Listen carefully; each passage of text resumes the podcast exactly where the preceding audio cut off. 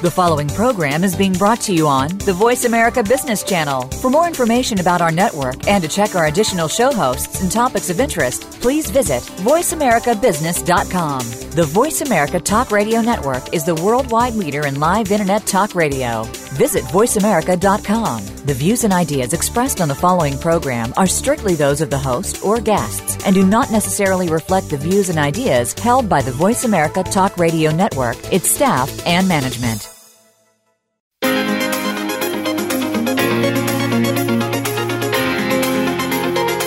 Are you ready for the next level of leadership?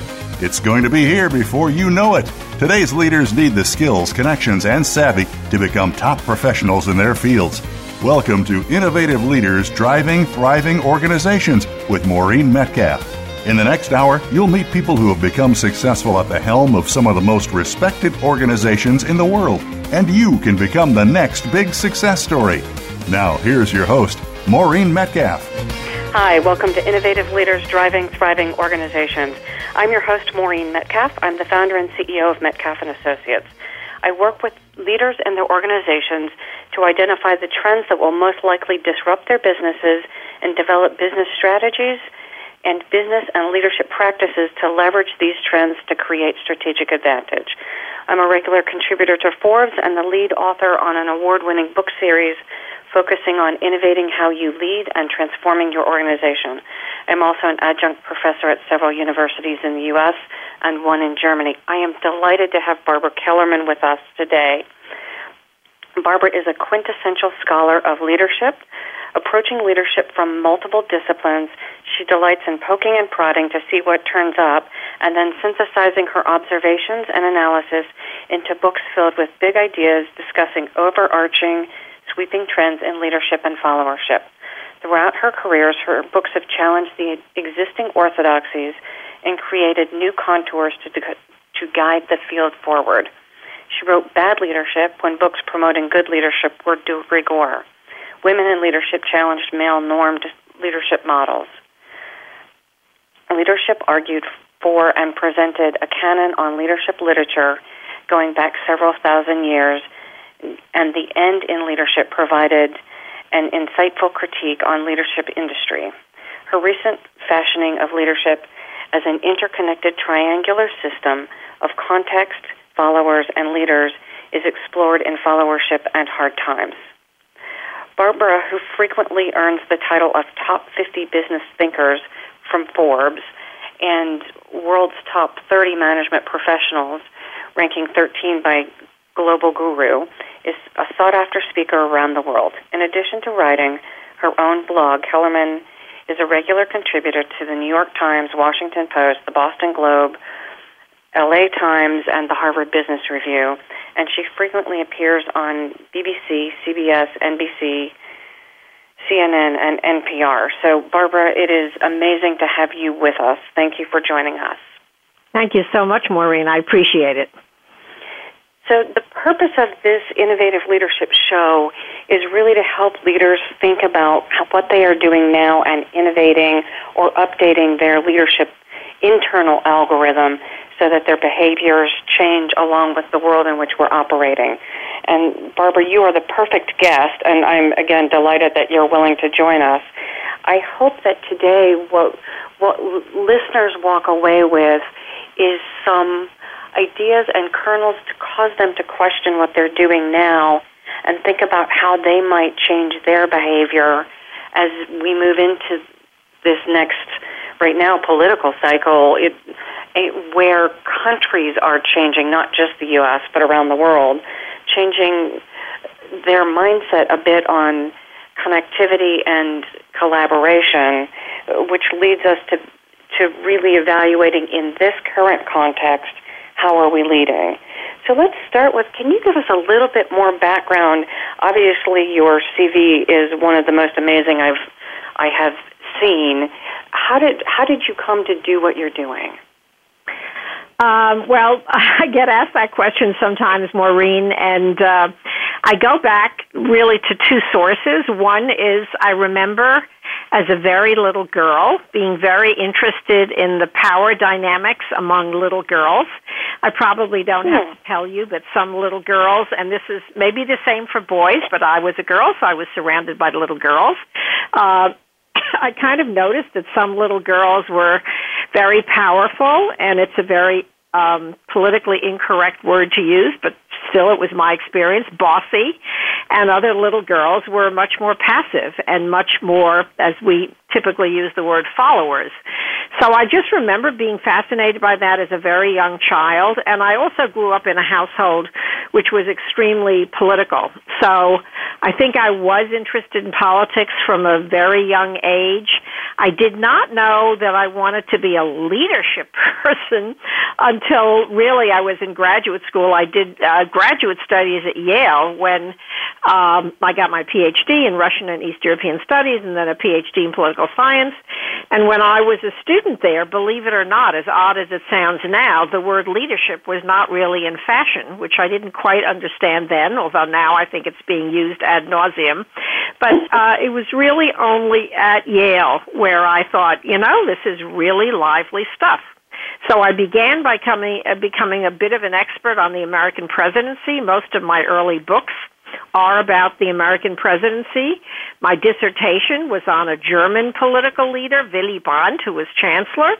Um, but uh, gradually I left behind the specifics, and I would certainly say in the last 10 or 15 years, everything I've done has been about leadership writ broad, political leadership, corporate leadership, American leadership, Chinese leadership, uh, Argentinian leadership. So, uh, re- really, in the last decade plus, I have focused on leadership in every aspect. Thank you. And so, you you've been involved with mo- most major leaders uh, university leadership programs and have written a lot about the transitions in leadership and how how it is changing. Um, what's most interesting to you right now, especially in this well, political context? Yeah, well, I would say that uh, two things have interested me about what. I, first of all, I call the business that I'm in the leadership industry because it's now a multi-million dollar business annually. It's a global business. It's very big in the United States, but by no means only in the United States. So I consider it a big business for the last 30, 40 years, which it is. A lot of people make a lot of money saying they can teach people how to lead. Um, and I would say that I started as rather a traditional leadership scholar.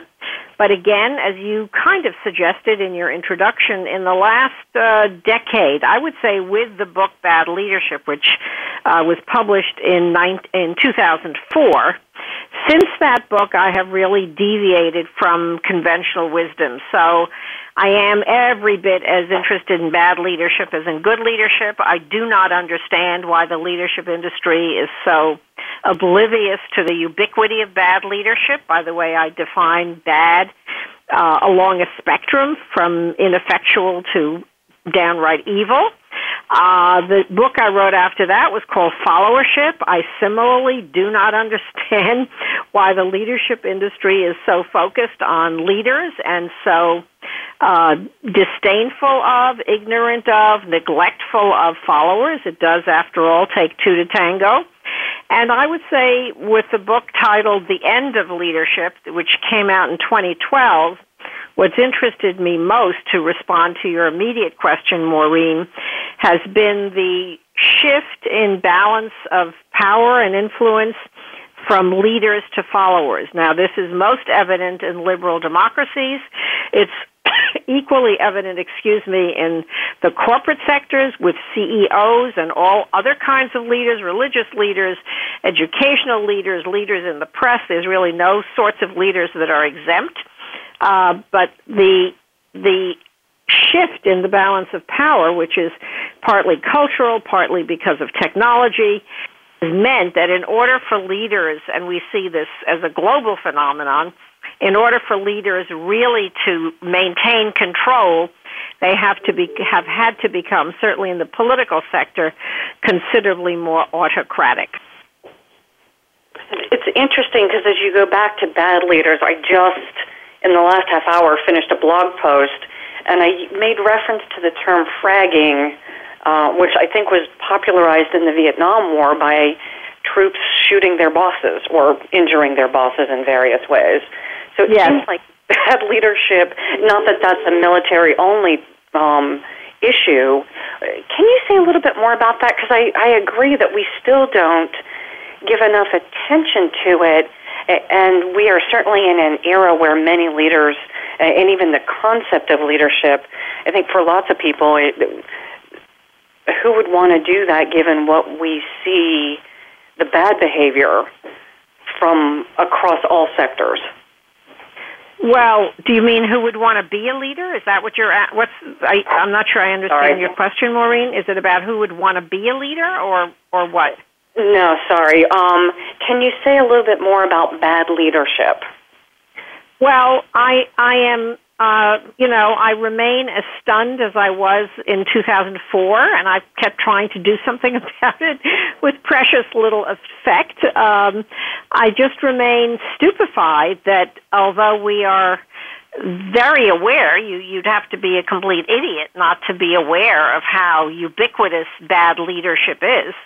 I remain stupefied by the fact that the leadership industry, people who teach leadership, people who study leadership, are so intensely focused on how to develop good leaders and pay nearly no attention to the problem of bad leadership, whether it's in the workplace, in a large organization, in a small business, whether it's in, again, education, religion, the media, uh, corporate America, uh, in China, in Russia, uh, in the in the White House. You know, why do we not study? Uh, why do we not pay attention to? Why do we not ask the question? Of how to deal with bad leadership when it's so ubiquitous. Somehow, and I think it's, you know, probably the reasons for it have to do with where the money is to be made. The money yeah. is generally to be made, the big money in the leadership industry is generally to be made by people who claim to be able to teach people how to be good, as in successful leaders. There's much less money to be made, or at least much less obvious money to be made by talking about uh, bad leadership, even though if, for example, you Google the words "bad bosses," you will be inundated by how many uh, how many different sites there are.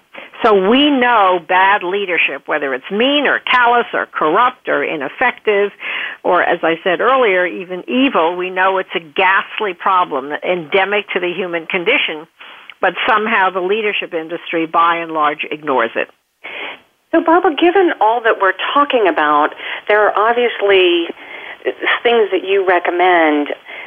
What if I'm looking across my organization and I'm thinking, yeah, I've probably got at least one person who isn't up to par, and I may actually have some people who are just downright bad, but I may not know what to do about it. I may have thought about coaching or something like that. What, from your lens, what would you recommend people do if they've got folks working for them that are bad? Well, of course, uh, Maureen, the answer to your question depends on where you're sitting. In other words, mm-hmm. where you stand depends on where you where you sit. So you mentioned earlier, but I think I'll answer the question now by going back to the point you made. I never, never anymore talk just about leadership. I always talk now, whether it's talking or writing, about the leadership system. That system has three parts. It's very simple. It's a little more complicated than just fixating on the leader, but it's not much more complicated. So this, this, the leadership system to which I always now refer has three parts. No single part is more important than the other two. So part one is the leader or leaders. I certainly never denigrate the importance of the leader. Part two is the other players. We can call them followers. We can call them stakeholders. You can call them employees. The bottom line is who else is in the system. And the third is, again, of equal importance is the context. Are we talking about a large organization? Are we talking about a small group? Are we talking about a city? Where is this leadership situation taking place? So the response to your question about what do you do about bad actors depends on are you the leader or are you a if you want to use the term superior and subordinate, are you the superior or are you the subordinate? Are you a team member? This is a member of your team. Uh, as I said, as soon as you start analyzing things, not just in terms of the leader, but in terms of leader, other people, other players, followers, again, whatever you want to call them, and the context within which you're situated, then you can start to answer your question with some measure of intelligence. In leadership, generally, there is no blanket response. It is always the response always depends on the situation within which you're trying to respond to the question. So what might work in my group or organization would not necessarily work in your group or organization which, which makes sense and is probably part of why it's so challenging to fix. I would agree with that. I think it is challenging to fix. By the way, the thing that usually comes up is not the superior or the leader trying to dispense with a bad follower, but people who feel they have let's say a bad boss or they have a bad president or they have a bad mayor or they have a bad um, you know rabbi or priest or reverend mm-hmm. or principal or superintendent, how does one get rid of people who are, quote, bad? Again, depending on how bad is defined. It's a terrific problem, and the leadership industry, by and large, completely ignores it. You know, it's interesting as a coach that I'm often called in to fix, quote, bad, and there, there is a presumption that I can coach them out of the problem, which is why we do coaching and yet I've not run into anyone where the problem was only the person. It is, exactly. My experience is context is totally part of the issue. Exactly. I, I mean, I, I don't really do specific leadership coaching because, as I always say to my students or my audiences, uh, I don't teach people how to lead, but I try to get people to think about how leadership is constructed. And so, if I were coaching, I would very rarely analyze a problem in terms of a single individual. Almost always, it needs to be analyzed systemically. That is, the individual, that the leader leader, uh, the other people, followers, stakeholders, and certainly the context within which leaders and followers are embedded. So on that, let's go on on break. That I love the the comment that it's rarely, if ever, the individual alone. The individual certainly contributes to it, but it is the individual within that context that really ends up creating either the brilliance or the catastrophe. Exactly, and, in interaction with other people. Thank you for clarifying that. We're going to go on break. We will be right back with Barbara Kellerman.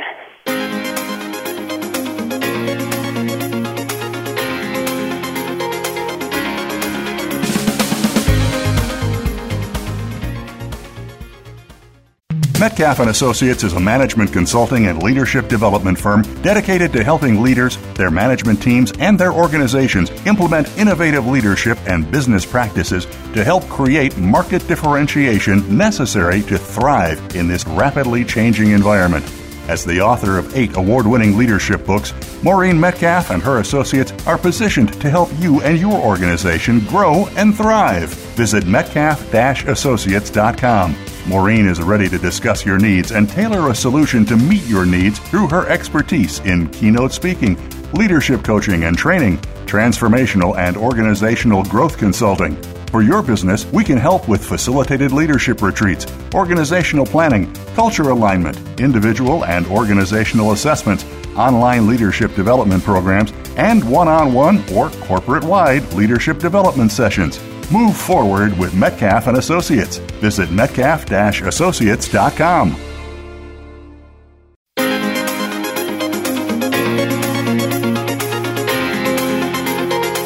You are listening to Innovative Leaders Driving Thriving Organizations. To reach Maureen Metcalf or her guest today, please call in to 1 866 472 5790. That's 1 866 472 5790 or send an email to info at metcalf-associates.com. Now, back to this week's program. So, Barbara, you were talking about the interaction between the individual, the system, and with each other. and we've talked a little bit about now what makes bad actors is is that generally a fit within context? Is it a lack of awareness? Is it skill or is it will or it's some of all? well, it again, Maureen, it, it is so dependent on who we're talking about and who are the other players. And, you know, we can, uh, since we're talking at a moment in time when everybody uh, who's certainly an American, but I think globally as well, is fixated on Donald Trump. Uh, for those people who are not especially enthusiastic, they're focusing laser like on the individual. But I would remind everybody that there are a lot of people who voted for Donald Trump. And there is something about the times in which we live and the country in which we live at this moment in time that got this man elected president. It's stupefying in some senses because, among other things, he's had zero political experience. The idea that we would, for example, promote a business leader to be CEO who's had zero corporate experience is inconceivable, or an educational leader, and yet here we are, so to speak, promoting to the White House somebody who has had literally held no no elective office and has not had any direct political executive experience whatsoever. So, but there we are. You know, this guy didn't magically wave a wand and and get into the White House, but he's going to be inaugurated in a couple of days, and he's going to be inaugurated because a lot of the American people obviously still somewhat less than Hillary Clinton, but many millions of Americans thought he would be the perfect president for this moment in time, or at least better than his leading opponent. So, you, if you want to understand what's going on in the United States, it is inadequate and insufficient to focus on, and I would even say fixate, which the American media does, and most of us tend to tend to do to obsess about fixate on this single individual. We need to understand it as i suggested earlier uh, in terms of both the context within which we're operating and also uh, all those people who decided he would be the, the the the better person to be in the white house over the next 4 years. So I read something this weekend on the global reaction to lim- uh, liberal democracy and that it's not, while it is an American phenomena, it is also happening around the world. And th- this specific piece was talking about France and what's likely to happen there. Given your background in politics, and I'm I'm not wanting to take sides on either either side, but from a leadership perspective, what what is causing this shift? Well, I I have uh, written and spoken fairly widely on just the shift that you're talking about, Maureen. This is absolutely not just an American phenomenon. We're seeing it globally. We're specifically seeing it in countries such as Russia, which is more authoritarian now than it was five years ago. China, which is more authoritarian now than it was five years ago. Egypt, uh, Turkey, certainly Erdogan in Turkey. So the question, uh, as I suggested earlier, is why is this happening in the United States? And you're talking about France. Why did people, uh, contrary to every poll and every expectation, why did the Brits vote to quit the European Union? Why do we have Brexit? So this uprising against liberal democracy is, uh, again, by no means an American phenomenon. And I would argue it goes back to our, to to a discussion that I started to have with anybody who cared to listen in the end of leadership. Uh, partly it's the historical trajectory, meaning followers have gotten more emboldened and are more willing to speak up than they have ever been before. So the changing culture is one reason, which is, you know, we can go into that if we feel like it. Certainly the changing technology, which I uh, touched on a few moments ago, the fact that people can now uh, speak up and out in a way that they have never before historically been able to do. That makes leading in liberal democracies very, very difficult because followers are so, that is ordinary people, are so difficult and recalcitrant and judgmental and critical and harsh. And the media is ubiquitous and it's social media and it's 24-7 old media and it makes ordinary leadership as we, for example, in the United States of America or generally in West, certainly in Western Europe have been used to liberal democracy, it makes liberal democratic leadership exceedingly hard. And so what we have seen in response to what is perceived to be ineffectualness, for example, how many times have we heard that the American political system is broken? In response to this perceived ineffectualness, voters are opting for the so-called strong man. In some cases, it's the hmm. strong woman, not very often, but Marine Le Pen is certainly in France an example. Um, but the turn to the strongman and the capacity of the strongman, whether again it's in Turkey or in Egypt or in Russia or in China, to maintain control, even though they are more authoritarian, is uh, in response to the perceived ineffectualness of liberal democracy, which in turn is a response to followers who make leading in liberal democracies exceedingly difficult. Wow. As you're speaking, one of the things I'm thinking is that the quote strong man creates a sense of safety and security in a world that is innately right now unsafe and insecure. Indeed. Ab- absolutely true. Now, again, there's a there's a interestingly, I shouldn't say again, I should say interestingly, there's a gap between what is and what we experience as what is reality and what we experience as reality. In fact, Americans, for example, many Americans, even with the income inequity and the dwindling middle class, if you go back 50, 75 years, most Americans are living far better now than they did 100 years ago. Uh, and the terrorism in the United States of America has so far been relatively scant.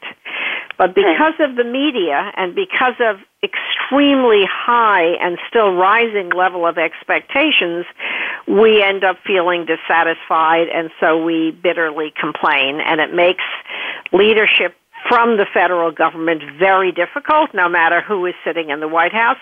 And Mr. Trump is bound to find that. Indeed, he has already started to find it when he has resisted the idea that the Russians have interceded and he's resisted the intelligence community. He has found that people will uh, stand up to him. So, uh, he's had a relatively easy ride so far, but I'm not sure that will continue once he gets to the White House if it continues for him, he would be the only leader, in my opinion, who who gets to to have an easy ride. Well, again, the people like Putin and people like people like Putin in Russia, people like Sisi in Egypt, people like Erdogan, although it's been difficult lately in in, uh, in Turkey, uh, they have had quote an easy ride because every time there's been resistance, they've you know gotten rid in one or another way of their opponents. So the recent, the relatively recent rise in authoritarianism is in response to the difficulties of governing when we let people have their say. It's hard if we let people have their say. So, you know, Trump's impulse might be to shut people up. It'll be interesting to see how successful he is in that. So again, that brings us back to the idea of context. And in this world of the world democracy, technology, people have a say. What changes about if if we're not talking the strongman approach? So there is that I can um, silence my opponents. But if I can't do that, how do I change as a leader? Well, I'm not sure if you're, you know, what what exactly you're talking about. You're talking about political leadership. What are you talking about? Let's let's shift to corporate leadership. So I have a, a job in a company, and we've got Yammer yeah. or whatever. Okay, and let's let's, let's talk about corporate leadership. That's fine. We'll switch gears. So corporate leadership, like political leadership, is a lot more yeah. difficult than it used to be. Uh, the rewards are still great, certainly the financial rewards, but by and large, leaders in business, leaders in education, again, leaders in the in religion, they don't get the respect that they used to. We're very quick to criticize. They have to worry about a lot of things they didn't have to didn't used to have to worry about. Um, and so what you're getting is uh, shorter tenures. Uh, you know, we can talk about corporate leaders. We can talk about again educational leaders. By and large, leaders are in office less less long than they used to be, and they have to watch for a range of things that they didn't used to have to watch for. If you're talking corporate leaders, for example, shareholder activism, uh, which is much greater now than it used to be, including shareholder extreme activism. You know, a few rich people who come in and simply try to upend the CEO. They have to pay attention to boards of directors. Boards of directors, by and large, used to be in the hip pockets of uh, CEOs. Uh, that no longer is the case. In the last 10 years, by and large, boards have gotten uh, stricter. They are uh, obliged to pay closer attention and monitor more closely the CEO. CEOs have to watch for the press, whether the press is defined in traditional terms or whether it's social media. Uh, CEOs used to be able to control information. It used to go out totally from the corporation to the customer. Now the customer is just as likely to talk back and to go online and complain bitterly about something that a corporation has done. So uh, everything that I have said about uh, political leaders applies equally to corporate leaders. As we also know, command and control style of corporate leadership is less successful now than it used to be. So if you divide leadership up into power, into resources of authority, and into resources of influence, by and large, leaders, corporate leaders, are less able to rely on power, less able to rely on authority, and therefore obliged to rely more now than they used to have to in the past on interpersonal influence. It's harder to lead in the corporate sector just as it is harder to lead in the uh, public sector. So, if you were teaching a new leader in this current context, what would you, I heard interpersonal? Is that the primary focus that you would take, or and also it sounds like analyzing the context? And yeah, well, you're you're particularly correct with the second. I, uh, you know, if I had to redesign, if I were queen of the leadership industry, I would de-emphasize the fixation on the self, on self-awareness, and 360 degree feedback, and I need to improve my skills and the self. To me, the self focus is really misplaced. So if uh, coaches now, people like you and leadership teachers and instructors and coaches and consultants of all kinds, uh, they generally focus on the individual and on improving the skills of the individual, and I'm not opposed to that. But if that occupies a 90% of a coach's time, I would say it should occupy 30% of a coach's time. And the other 30% should be spent uh, teaching a leader to understand the context within which he or she is operating and teaching a leader to pay greater attention to all the different stakeholders, all the different people that he or she needs to bring along in order to lead reasonably effectively. So that makes sense that I'm I am focusing externally. I need to know myself and manage myself and and not do anything ridiculous and then turn my focus to the environment and the impact I'm having on it? Is that? Yeah, I mean, I, again, I'm not, uh, Maureen, I'm not suggesting one shouldn't focus on the self and managing the self and being self aware and managing your appetites and all those things. I think that's just fine. But I just think that we excuse me, we in the leadership industry overemphasize it and underemphasize other other ways of educating, training, coaching, etc. Um, uh, leaders. Their leader leadership is about a lot more than self management. Mm-hmm. In fact, our, our innovative leadership focus, one of the areas we talk about extensively is situational analysis. So, looking at myself, the culture, and the systems as a whole Uh, and it is only through understanding all of the components that I, as a leader, know how to lead. I think that's right. I would say one of the components, though, is followers, subordinates, other people, employees, stockholders. Again, if you're depends on where you're leading. I can't say what those individual or group players would be, but it's not just about. It is about the context very much. As I said, I basically believe a third and a third and a third. Um, so, um, you know, I just think it, it should be a much more broadly based approach to teaching how to lead. And one, you know, another problem with the leadership industry, it's usually we get people to think, gee, if I take this course, gee, if I go to this executive program, gee, if I have this trainer or this coach, in a few weeks I can learn how to be a leader. Uh, but of course, we know real leadership work takes a very long time. Mm-hmm. So, so you have me thinking I need to be more explicit about followers. In my mind, it's built in, but in the writing, it's not explicit enough. Well, I I can't tell anybody else what to do. I can only tell you that my own approach, and I think it's very much a 21st century approach because uh, followers don't shut up. You know, they don't fall into line. they don't behave the way they used to. We're just uh, whether it's Americans or people around the world. This is by no means an American phenomenon, and it's not purely a political phenomenon. Every statement that I'm making uh, and have made in talking to you, Maureen, is applicable globally and is applicable across the different sectors. This is not particularly about the United States of America, nor is it particularly about politics or any other single sector. I tend to write and speak very broadly. The world has changed, and the leadership industry, by and large, has not changed with the world. Which is exactly why I do what I do. Thank you. Let's go to break, and we will be right back with Barbara Kellerman.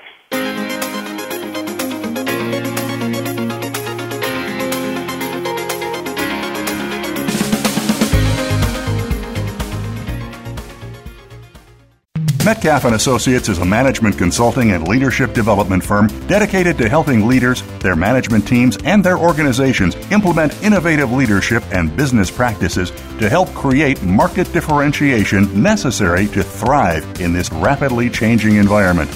As the author of eight award winning leadership books, Maureen Metcalf and her associates are positioned to help you and your organization grow and thrive.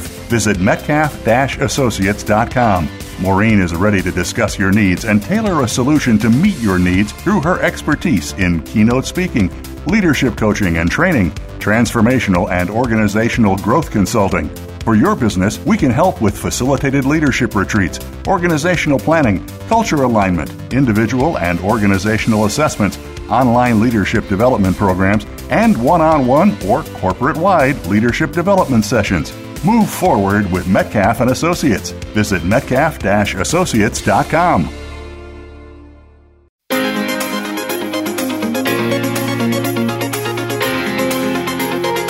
You are listening to Innovative Leaders Driving Thriving Organizations. To reach Maureen Metcalf or her guest today, please call in to 1 866 472 5790. That's 1 866 472 5790 or send an email to info at metcalf-associates.com. Now, back to this week's program. So we've been talking about the changes in leadership and the requirement for followers or for leaders to, to consider followers more extensively because followers have a bigger voice. So uh, let's get a little tactical. How how do you advise leaders to do that? Not terribly tactical, but do you have some um, concrete recommendations?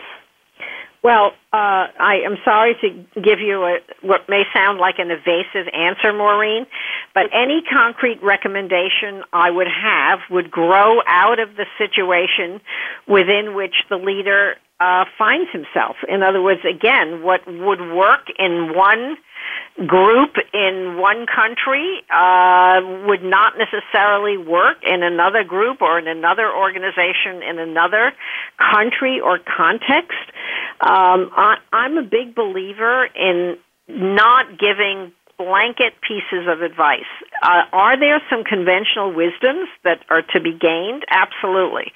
Uh, but when it comes to specific advice, the only way, and I do this at the Kennedy School where I teach, and I try in my various writings to do the same, which is to teach people not to turn to experts, quote, presumably like me, mm-hmm. but to to use a framework that I might provide them for them to do their own analysis as to what might work in the situation in which they are.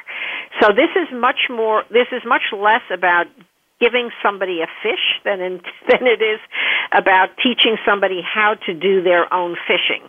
So they themselves are equipped much better than by focusing on, too much on the self to do to analyze the question uh, and respond to the question that you pose by themselves because they have done an analysis and they have some more sophisticated understanding of what leading wisely and well in their particular circumstance might entail.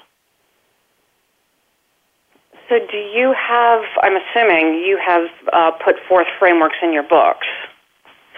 Yeah, I mean, I, you know, I, I, uh, my book, the last book I wrote is called Hard Times, uh, which is all about the context that is this country that the I'm talking about the United States of America at this moment in time. Uh, the book that I'm writing right now is called Professionalizing Leadership, which is how one makes leadership more professional than it is now, because by and large it is not very professional, to put it politely. The book that I wrote called Followership talks about how we need to think about followers. Somehow we collapse them all into one basket. Oh, my followers. Oh, my employees. But we all know that the way to think about employees, for example, if we're talking about a, a you know a, a business, small or large, uh, is by by understanding that there are differences among the different employees. So, what motivates, excites, inspires one group of employees, or scares another, or intimidates another group of employees, uh, those are different things. If you have a hundred people working for you, uh, 30 of them might be one way, another 30 another way, and another 30 plus another way. So uh, employees or stakeholders have to be analyzed, have to be understood, have to be motivated, not necessarily in the same way. So again, yeah, every book I've, every single book I've written, and there's lots of them, as I, as you probably mm-hmm. know. Um, uh, yeah, by the way, women in leadership, and I, I mean, I'm big in the liberal arts and and uh, how the liberal what the liberal arts have to say about leadership. I think one could do worse than read Shakespeare about leadership. So uh, I'm all I'm across the board, Maureen, and every I would argue that every one of my books uh, really has lessons on how to lead, but those lessons need to be applied by individual leaders in their respective situations. And by the way, all of these roles are now fungible. So if I'm a leader in one situation, no matter how important, no matter how much of a CEO, as I said, Donald Trump will find that to his uh, to his irritation. I have no doubt. He thinks he's going to be able to tell people to do this or to do that, and guess what? It's not going to happen.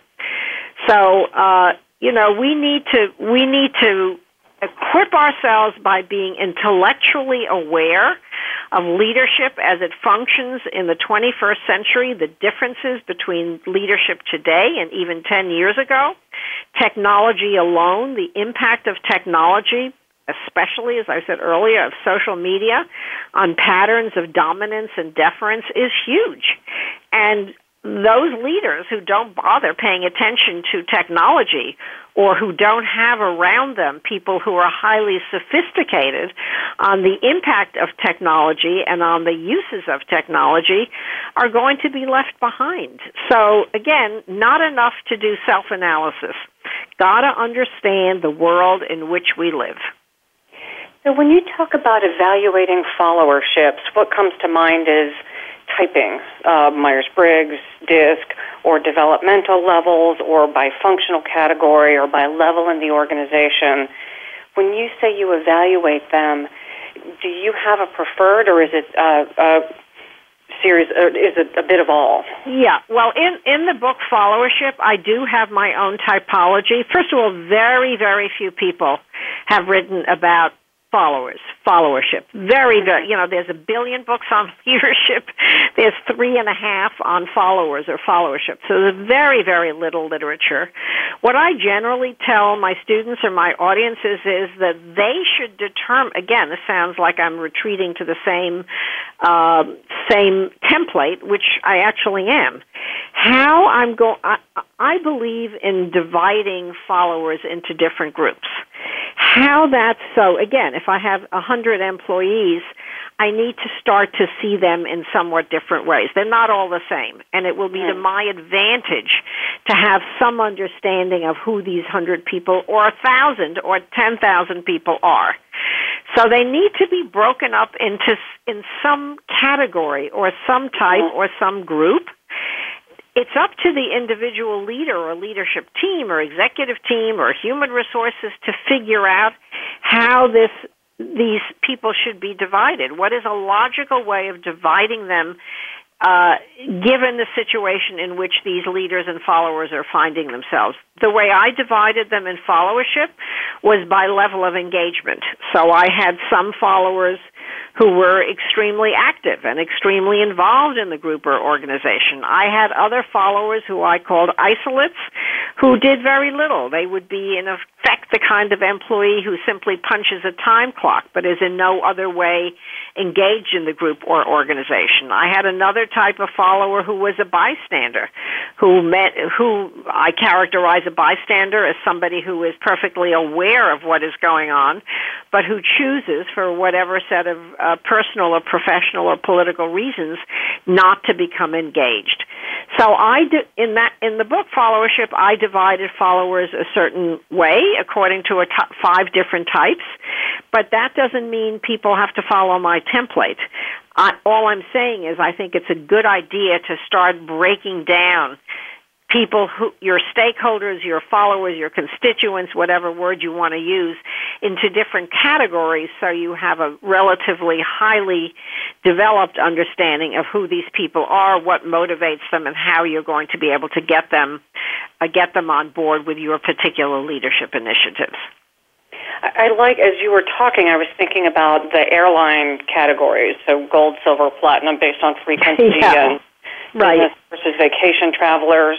Uh-huh. So less about the again the typology of the human, and more about what how they're behaving at work. Right. Right. Yeah. I mean, again, Maureen, how how people break them down. You know, if you're running for political office these days, as you well know, uh, a good political campaign will be a highly sophisticated political campaign, which means they have a highly sophisticated understanding of who the voters in their districts are. They they do that kind of work. People in the corporate sector, by and large, don't because they think they don't have to, but it's a big mistake. In fact, again, when I'm coaching people, that's one of the things that is foundational to their success is I have to understand and we take org charts and we plot them out and we look at how do you interact with your key stakeholders, whether yep. they be employees or bosses or peers. How do I understand them? And we use different typologies depending on who the client is and what the presenting issue is. Yep, that makes and, a lot of sense and then we create talking points and behavioral recommendations. And mm-hmm. I've even had some of them. One of them in the front of his notebook had this little chart, and when he'd go into a meeting, he'd look at his recommendations based on who he's working with and adjust accordingly. Yep, that that sounds reasonable. That to me is a good way of beginning to break away from the focus on the self and to move toward a greater focus of, again, the situation, the task at hand, and indeed the other players. Well, most of our, our folks who are less than perfectly effective are fine when they sit in a room by themselves. It's when they interact with people. Yeah, well, leadership happens to be a two person game at least. It takes a minimum of two people to do that tango, and mostly it's not just two people but more. Um, so if you want to be able to bring them along without leaving a lot of blood on the floor, uh, you've got to figure out how to do it reasonably wisely and reasonably well. So I like I like that we're talking about a framework because I'm assuming any of our listeners can think about who who are their constituents, whether they have followers or they're they're leading a project team, but they don't actually manage people, but they still have groups of folks they're trying to influence. And so this framework, or this construct at least, of categorizing helps any of us think about our stakeholders. Yeah, and it also, by the way, uh, you know, this conversation, our conversation, I hope is not just about leadership, but also about followership. It's also about peer to peer relationships. Uh, most of us work in situations where there's, uh, and even are in communities in situations where there's some number of people, and our relationships to these people are in every which direction. Most of us have somebody above us, they have somebody below us, they have somebody who's horizontal, and our relationship to them is peer peer to peer, horizontal. So uh, again, that needs to be understood. Most of us are not leaders all of the time, and indeed leaders, no matter how vaulted, have to be followers some of the time. We need to do a much, much better job of getting people to understand that in order to have the wheels turn uh, relatively friction free, they need to collaborate and cooperate and go along some of the time and not just assume that every leadership moment is one where they are directive. The problems with groups and assemblages like Congress, it's not about a crisis of leadership, it's a crisis of followership. Everybody thinks these days they need to be a leader when in fact what people need to be socialized to do much better is to learn to get along and go along, to be, in some cases, a good, supportive, vibrant follower and not always a leader. I think that's a brilliant point, and let's kind of move toward a close on that idea that all of us, no matter how senior we are in our organization, our government, our community, do you have times where, where we're not in charge. We may think we're in charge, but I think of many leaders who go home and they have a spouse and they have kids, and they thought they were in charge until they until they had children. well, there's that, and also in the workplace. You know, you think you're in charge and you find you're not in charge. You think you're in charge, and suddenly you have a board member who's making your life difficult. Uh, so there is no such thing in this day and age as a leader who is fully in command and fully in control. Good leaders understand that sometimes they have to follow, and the fungibility of the leader and follower role is one of the hallmarks, characteristics of 21st century leadership. So let's wrap up on that note. One, Barbara, thank you so much. I know you have a, lot of people who are seeking your time, so I really appreciate that you're sharing your insights with with me and with our listeners. Uh, let me sum up a couple of things that you said, and please jump in. One of the things I heard loud and clear is the idea that leaders don't lead all the time, and yep. that as a leader, I need to focus on myself certainly, but mm, thirty mm, percent. The other third, the other sixty-six percent is understanding the situation in which I'm operating and shifting how I behave to align with what my followers and or stakeholders and or constituents need from me. So so Yep, that sounds that sounds an accurate reflection, Maureen, of some of the things that I said. Absolutely. Do you have a website or a place that people can go to learn more about your work other than Well, I I have a very active blog which however has crashed in the last month. So, but you can go to my blog site barbarakellerman.com and lots and lots of blogs on all kinds of issues pertaining to leaders, followers and context. And if you're interested in the leadership system in particular, I wrote an article about that. It's called It's Not a Person, It's the System, which appeared in the Journal of the American Academy of Arts and Sciences, which is called Daedalus, in the summer of 2016. So I have an article on that specifically that's just a couple of months old. Well, I would love for people to, to read that as well. Part of what we're committed to is making resources available for, for folks to continue to grow their own capacity so for our listeners, what I hope you have heard from Barbara is if not one or two areas where you can immediately put into place. Are you looking at yourself as a leader in the context of the system? Are you allowing yourself to follow when you should not be leading? Are you adjusting your behaviors what's required of the overall system, or are you taking a this is who I am and this is how I lead approach without tailoring to those with whom you operate. So I do encourage you to put into practice, find something you heard today and experiment with it and change how you lead. So this is Maureen Metcalf and Barbara Kellerman. You've been listening to Innovative Leaders Driving Thriving Organizations. I would love to hear feedback from you. Email me at info at metcalf-associates.com or on Facebook, Innovative Leaders Driving Thriving Organizations. We'd love to hear your feedback and the experiments you're doing to become more effective, and we will share those on air.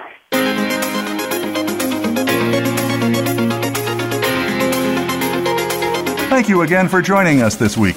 Please tune in for another edition of Innovative Leaders Driving Thriving Organizations with Maureen Metcalf next Tuesday at 11 a.m. Pacific Time, 2 p.m. Eastern Time on the Voice America Business Channel. We hope to see you here next week.